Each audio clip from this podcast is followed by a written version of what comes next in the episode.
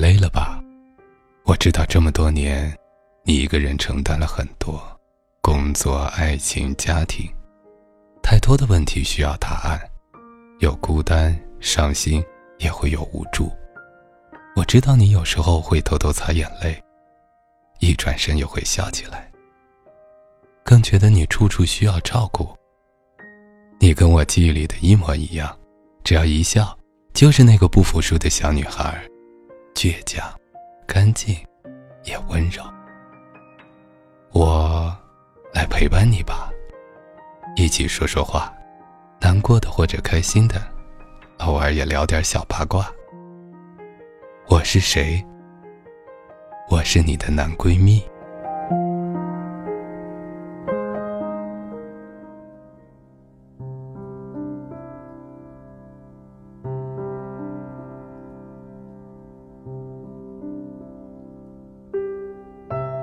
开心时的分享，孤单时的陪伴。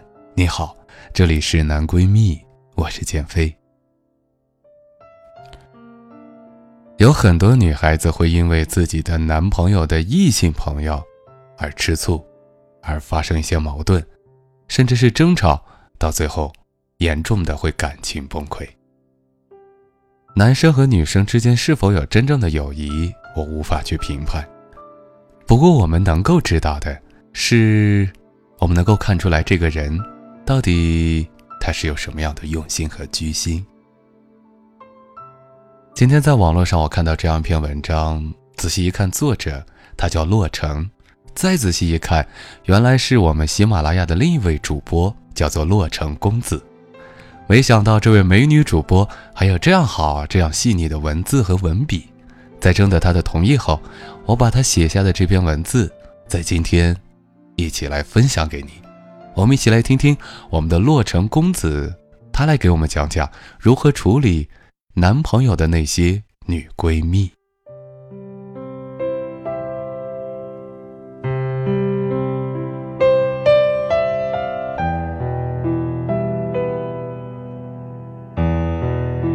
昨晚在家偶尔看到电视剧《我的老婆是八零后》。剧情正发展到女主角因为男主从小到大的女性朋友而醋意大发，男主说了一句：“不就这点事儿吗？还没完了。”而女主则因为男主女闺蜜曾经和男主的一段暧昧关系而烦心不已。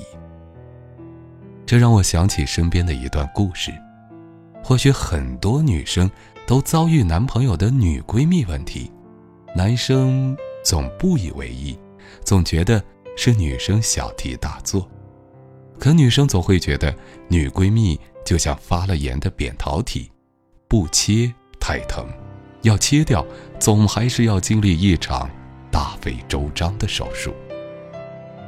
故事的女主角叫张诺，她的男朋友陈先生有个女闺蜜叫拉拉，张诺和拉拉碰巧。都是我认识的姑娘。陈先生和拉拉是高中的同学，拉拉在学校并不是很受同学喜欢的女孩子。陈先生起初因为同情才和拉拉做了朋友。拉拉还有个好朋友叫小荣，他们三个成了高中比较好的朋友。做了三年的同学，陈先生在即将毕业的时候喜欢上了拉拉。他对拉拉和小荣都很好，几乎是超人一般的所在，带他们到处玩，需要的时候也随叫随到。可拉拉拒绝了陈先生，说还是做朋友比较合适。拉拉当时有自己喜欢的男生，而且他知道小荣也喜欢陈先生。高中毕业以后，陈先生去了国外上大学。拉拉的另一个好朋友 S 姑娘和陈先生在大学谈了恋爱，拉拉知道以后很不高兴，于是拉拉和陈先生表了白，又跟 S 姑娘摊了牌，S 姑娘恨透了陈先生，一怒之下分了手，也和拉拉绝交了。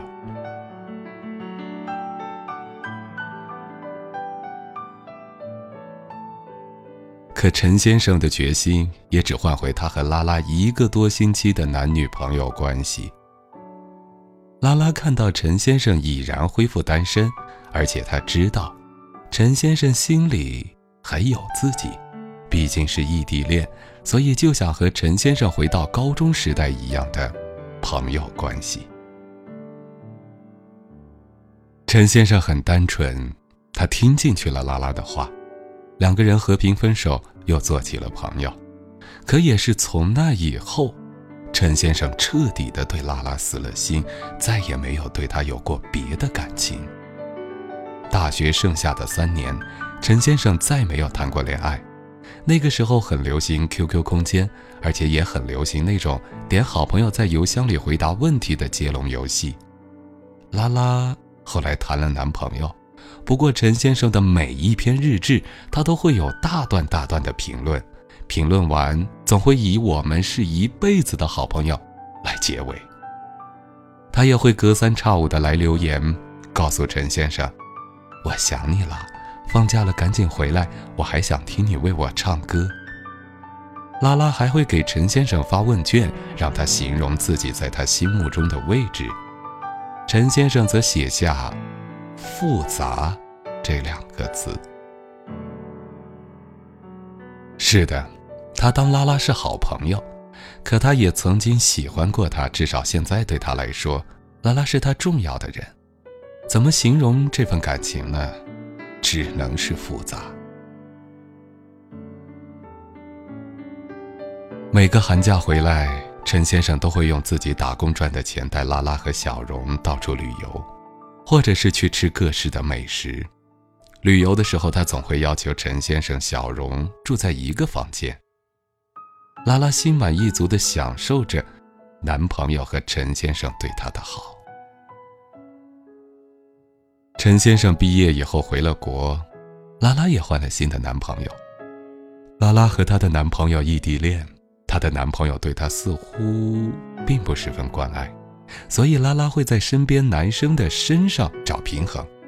陈先生并不是拉拉唯一的男闺蜜，这一点，陈先生并不知道。直到陈先生在一起朋友的生日聚会上认识了张诺，一见钟情，一发不可收拾。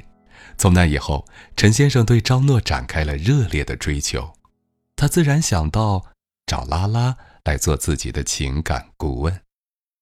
拉拉起初并没有把张诺当回事，她有战胜 S 小姐的胜利经历，她并不担心张诺会超越自己在陈先生心中的位置。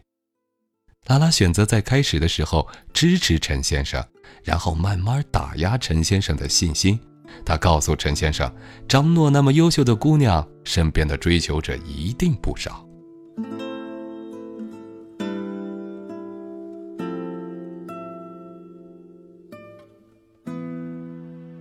张诺慢慢喜欢上了陈先生。一次，张诺很坦白地告诉陈先生，还有另外一个追求者在追求自己。他说他会处理好和那个人的关系，彻底解决干净后，他再和陈先生在一起。陈先生把这事儿用微信告诉了拉拉，陈先生心中多少还是有些难过的。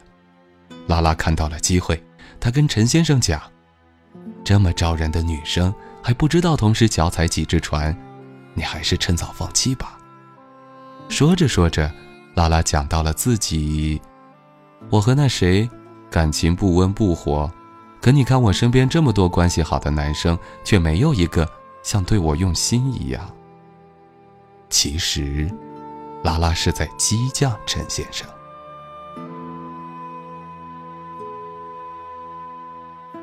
陈先生回答道：“没有哪个男生会单纯的和女生做朋友，他们和你做朋友，并不想对你负责，只想和你搞暧昧。”拉拉又问：“那我们算暧昧吗？”陈先生说：“我们不算。”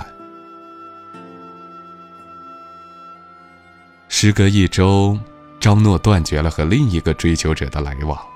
安心的和陈先生确定了男女朋友的关系，两个人一起开车到周边的山里过周末。陈先生迷了路，让张诺开导航。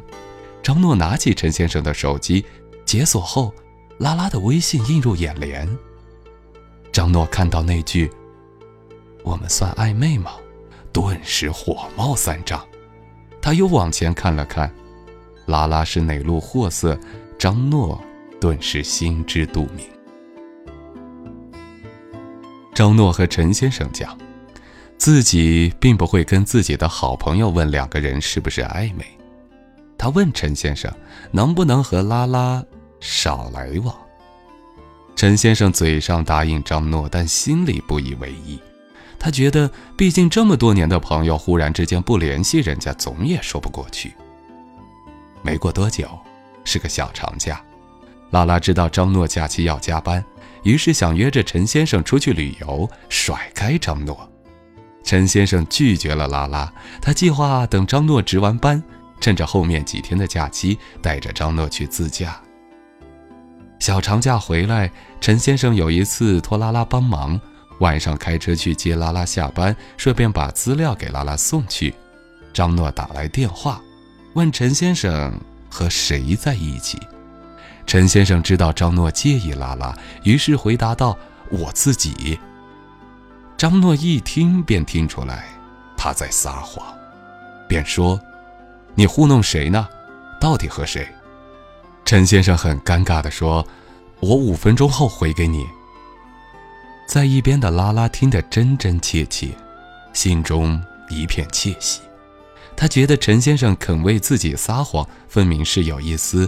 暧昧的气息，而陈先生仅仅是因为不想让张诺多余生气而已。拉拉没有想到，陈先生和张诺的感情越发好起来。张诺是个优秀的姑娘，她义无反顾和陈先生在一起，让拉拉很是落寞。得不到的永远在骚动。一旦自己曾经不在意的人忽然之间成为别人的男朋友，而这个别人又是这样出众的姑娘，拉拉不免有些后悔自己错失了太多的机会。虽然拉拉那时候还和异地的男朋友谈着不痛不痒的恋爱，但这次，她决定要再赌一次。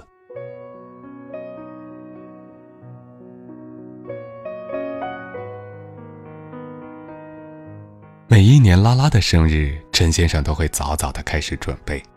唯独和张诺在一起的这一年，陈先生把拉拉的生日忘得干干净净。眼看第二天就是生日，陈先生还没有动静，拉拉终于按耐不住，给陈先生发微信：“明天有时间吗？”陈先生回：“怎么了？”拉拉说。明天是我生日。电话那头的陈先生正送张诺到家里楼下，他看到这里，忽然笑起来。张诺问他笑什么，边问边看他的手机。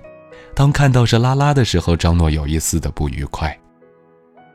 陈先生说：“我从来没有忘记过拉拉的生日，今年是我们俩在一起的第一年，我竟然根本没有想起来。”他忽然发觉，原来自己对张诺的感情依然如此之深。好吧，那我上楼了。张诺说着下车了。拉拉继续发微信：“我明天想请吃饭。”小荣说他想你了。明天我还要陪媳妇儿，就不和你们庆祝了。陈先生回完。便开车回家，不再言语。拉拉很伤心，她忽然觉得自己对陈先生并不仅仅是斗气要夺回来的感觉，她并不想要放弃，她还期冀着陈先生可以为她动容。于是，紧接着她在朋友圈里发出来一条状态给陈先生看，忽然清醒，同时也在微博里写道：“只要你过得好。”次日，又转发了一条星座微博，内容是这个星座近期会发觉自己爱上了自己以前看不上的人，或者曾经拒绝过的人。拉拉在微博里反问道：“是这样吗？”这些小动作和小心思，通通落在不声不响的张诺的眼里。于是张诺大方地要求陈先生带自己见见拉拉。陈先生很高兴，他觉得自己和拉拉之间问心无愧，他十分希望张诺通过接触可以和拉拉做朋友。那次见面对拉拉的刺激是很大的。张诺上来问拉拉在哪儿工作，拉拉回答以后，张诺说道：“哦，我知道，那天晚上在我男朋友车上的就是你嘛，他都跟我说了，谢谢你给我们家帮忙。”拉拉有些慌张，也有些意外。陈先生会跟张诺讲，他尴尬地看了陈先生一眼。过了一会儿，张诺拿着酒杯对拉拉道：“来，拉拉，过生日是吧？生日快乐！你不是说小荣想他了吗？下次一起出来聚聚。”拉拉瞬间知道张诺是在暗示自己，不要轻易微信联系陈先生。还有自己对陈先生的想法，张诺或许已经感觉到了。那天晚上的饭，拉拉食不知味，她静静地听着张诺讲陈先生的父母对他有多好，自己的父母有多么喜欢陈先生。她脸上笑着，心里难过着，一根一根地抽着烟。吃完饭后，陈先生带着张诺一起打车送拉拉回家。拉拉坐在前面，一上车，陈先生就搂着张诺，开始计划明天中午去张诺家吃饭的事情。拉拉到了后，两人热情地和拉拉道别，就离开了。分开后，张诺问陈先生：“拉拉抽烟，你们怎么不劝劝她？不过你们男生是不是觉得抽烟的女人最性感？哎，那是说别的女的，自己媳妇儿可不行，对身体不好。”陈先生关心的说道。拉拉回到家里，用手机翻着张诺的朋友圈，点点滴滴都是关于陈先生种种恩爱幸福，而拉拉从来不在自己的朋友圈里发任何和自己男朋友有关的事情。拉拉后来还是试着没事联系一下陈先生。可陈先生总是回得很慢，或者忘记回复。有时候明明约的只是陈先生，可出现的永远是他和张诺两个人。时间一晃而逝，拉拉的男朋友和她提出了分手。拉拉同时也收到了陈先生和张诺的婚礼邀请函。婚礼那天，陈先生唱着歌出现在舞台一端。舞台的另一端，慢照后面，是张诺的倩影。拉拉忽然想起，那些陈先生为她唱歌的日子，泪水奔涌而下。她多希望舞台上的陈先生能够看到自己的眼泪。她幻想着陈先生跳下舞台，牵起她的手，奔跑出酒店。可陈先生的目光始终微笑着望向张诺。他们交换戒指，彼此亲吻。结婚的全程视频出来的时候，张诺看到了拉拉哭泣的镜头。他点开视频软件，轻易的就将这个镜头替换成其他大场景的画面。其实，原本张诺觉得已经点到位了，打算继续和拉拉做着心照不宣的朋友。事情都过去了，还是可以继续相处的。可当他看到拉拉在自己婚礼现场对陈先生哭泣的镜头，他最后一丝对拉拉的幻想被击得粉碎。他不动声色，并不去哭闹陈先生，而是默默将拉拉的微信从陈先生的手机里删除。张诺并不担心陈先生来问自己为什么删掉，因为张诺会反问他。你不刻意去看，你怎么知道我把它删了？陈先生发现后也并没有问张诺，毕竟是自己的媳妇儿，反正删除都删除了，不联系也就无所谓了。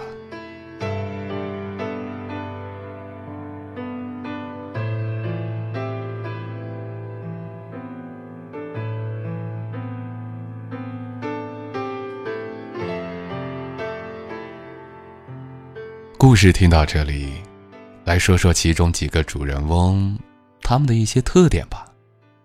关于张诺，他并不是没有因为拉拉和陈先生闹过脾气，可他心里很清楚，陈先生对拉拉没有什么，不然他完全可以和拉拉在一起。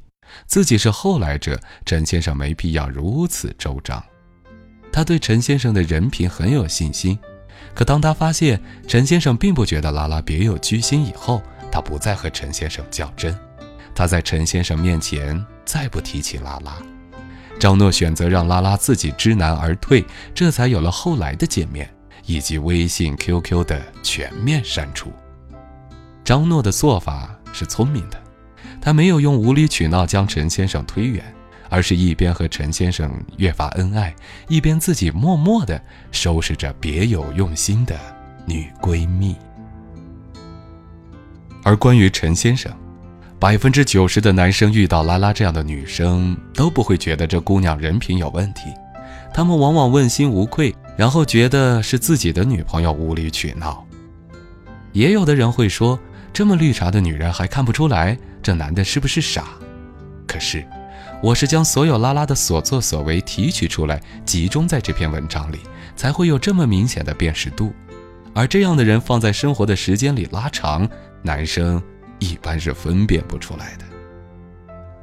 陈先生是幸运的，他遇到张诺这样聪明的女生，不然很可能会丢了张诺，同时在拉拉得到自己以后，再次的被抛弃。所以。我想很真诚地告诉男生们：，假如你的女朋友告诉你谁谁谁有问题，希望你可以相信自己的女朋友，因为你是和自己的女朋友谈恋爱。既然你觉得女朋友很重要，为了她谁不可以放弃呢？为什么要甘心做一个备胎呢？如果你问我为什么，我也想反问一下，那请你解释一下，为什么老婆抓男人偷心一抓一个准？因为女人第六感这种事情，真的很难解释，而且女人更懂女人，闻闻味儿就知道是真好人，还是假纯情。而关于拉拉，这样的姑娘，早些年游刃有余，觉得自己随便动动手指，男生就前仆后继。可后来她才发现，从前对自己无微不至的男生，一个个都做了别人的丈夫，别人的父亲。他们像七大姑八大姨一样为男闺蜜操碎了心，人家放假了带着女朋友去哪儿，和女朋友是不是吵架了都要过问。有这样的时间和闲心，完全可以谈一场属于自己的恋爱。谁都有异性好朋友，但一旦好朋友有了女朋友，正常人都应该选择保持距离，偶尔过节发个问候信息就可以了。张诺不论样貌、工作都在拉拉之上。即便张诺是普通的女孩子，单凭着她的聪明和通透，结局都会好过拉拉。张诺不是不能找备胎，很多女生都不是不能找备胎，只是她们更懂得知足，更懂得抓住自己想要的。拉拉后来一直单身，年龄越来越大，却始终没有好的归宿。只希望拉拉这样的女孩及早懂得放下贪心，往往很多时候，女孩。还是女孩，男孩却已为人夫。好了，今天的节目就是这样，在这里也邀请你关注我的微信公众平台号“李建飞教书匠”，一起收听周一到周五的晚安语音。同时，如果想聊天，可以到我们的 QQ 听友群里和其他听友一起聊聊天，群号是幺五五四零二八三。好了，我是建飞。晚安，闺蜜。